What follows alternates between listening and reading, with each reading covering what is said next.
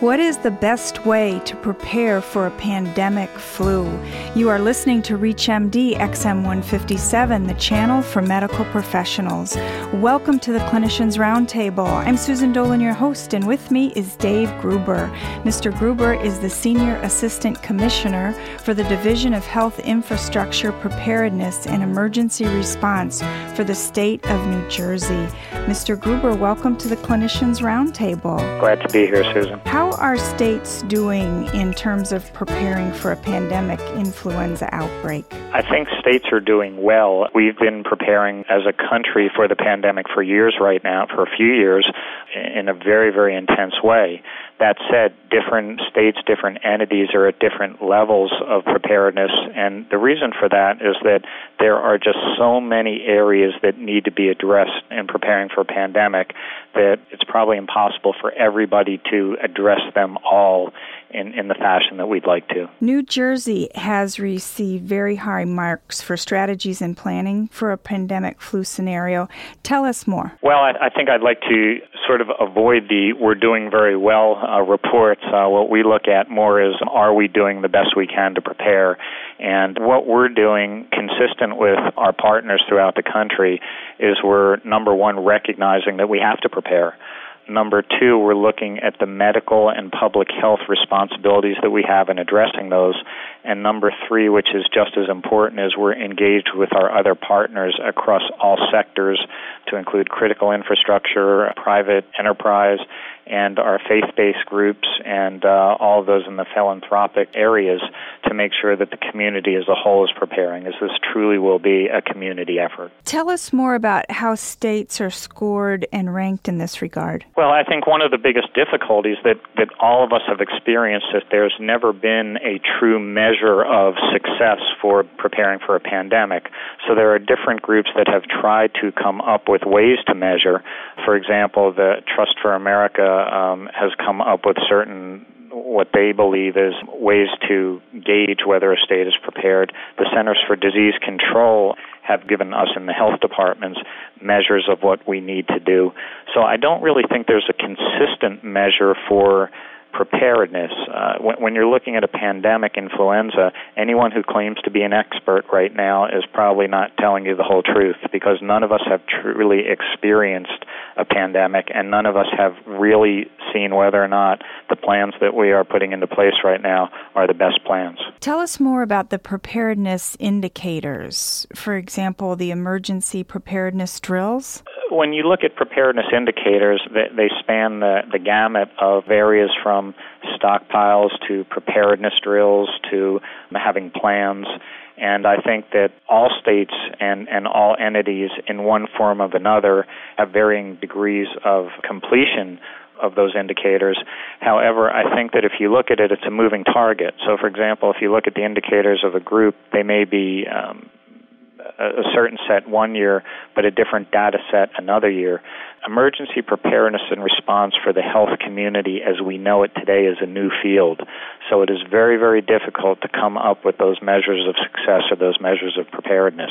Tell us more about the antiviral stockpiling? The antiviral stockpiling is a critical aspect in our preparedness efforts. There is a national effort to ensure that states have the ability to stockpile uh, antiviral agents.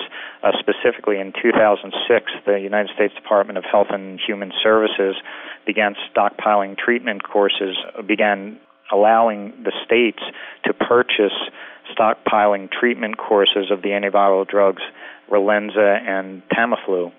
And they supported that effort by providing 25% of the cost of the subsidy. They subsidized 25% for state purchases. And the recommendation was that the states have enough antivirals on hand to treat approximately 10% of their population. Throughout the country, different states have elected to approach the stockpiling in different ways. In New Jersey, we have approximately uh, 90 some percent of what was recommended to us, in addition to what the feds may give us during an event. What's the shelf life of stockpiled antivirals? The shelf life has just been increased, and, and when we talk antivirals, again, I want to define that we're talking the two, the Tamiflu, and that's oseltamivir phosphate for the technical term, and Relenza, which is zanamivir. For the Tamiflu, the expiration date is seven years right now. It's just been upped within the last year or two to a seven year shelf life. How much federal funding is available for state preparedness? Well, if you ask me that question right now, the answer is zero for, for flu preparedness we have gotten significant amount amounts of money in the past for specifically for influenza preparedness, for pandemic influenza preparedness. Uh, we were zeroed out this year. However, we do get uh, funding for overarching preparedness both in the form of a Centers for Disease Control grant and also from the um, Assistant Secretary for Preparedness and Response in uh, Health and Human Services. And how do the individual state efforts dovetail with other states and the federal government in terms of preparedness? I think that when you look at the process the federal government has used in rolling out their pandemic plan, their attempt was to come up with general guidelines that would be passed down to the state. However, a reliance on the states to be the, the heavy lifters for the preparedness and response effort. So we have, uh, along with the other states, have taken the guidance given to us by the federal government and applied them specifically to our individual states. We talk with the other states regarding preparedness efforts and how we might work together, but I think the critical thing to to bring up for a pandemic is that unlike um, um, a hurricane in which perhaps a state might be affected and others might be able to assist them. Here in a true pandemic, everybody is going to be affected, and the ability for states to, to help each other, no matter how much they want to, may be significantly impeded. If you're just joining us, you're listening to the Clinicians Roundtable on ReachMD XM 157, the channel for medical professionals. I'm Susan Dolan, your host, and with me is Dave Gruber, the Senior Assistant Commissioner for the Division of Health Infrastructure infrastructure preparedness and emergency response for the state of New Jersey, discussing pandemic flu outbreaks. Mr. Gruber, tell us more about what's happening at the public health laboratories. Well, I think the public health laboratories, much like everybody else that is preparing for a pandemic, has to look at the surge capacity that they'd be able to bring to the table when asked to conduct a a larger amount of sampling uh, than they would normally do on a on a daily basis. This would be particularly important during the beginning stages when physicians, epidemiologists were trying to determine whether or not there was an outbreak and the uh, the actual strain and the the extent of the outbreak. So laboratories are looking at how they might handle that surge capacity. Additionally, based on the um, the possible effects of a pandemic on the population as a whole, the laboratories and others are looking how they're going to deal with a reduced workforce based on those who either may be sick, may be affected because their family members are sick, or may be fearful to come to work. Tell us more about biosurveillance efforts. I think that one of the, the positive things that we can bring up is that biosurveillance is occurring right now, regardless of whether or not there's the threat of a pandemic or not. So our epidemiologists, our public health departments in New Jersey and throughout the country, have, and and CDC um, and the World Health Organization have a strong, strong surveillance effort that monitors uh, the status of infectious disease. And I think if uh, people wanted to go onto the CDC website or the WHO website, they'd get a good feeling that, that everybody was looking at it right now. Are the states increasing the rates for immunizing adults over 65? Well, I think we'd, we'd have to define what immunizations we're talking about. I think that what the states are doing is heavily promoting any of the uh, those over 65 to get their annual flu shots and that's a that's a critical aspect for maintaining good health, which is one of the key aspects of preventing disease, be it pandemic or or any other disease. So there is an active effort each year to ensure that those who might most be affected by influenza get their immunizations or the uh, their flu shots. Describe the effort in terms of recruiting volunteers if there were a pandemic outbreak. I think the effort for recruiting volunteers again is a good news story in that it's not specifically related to a pandemic.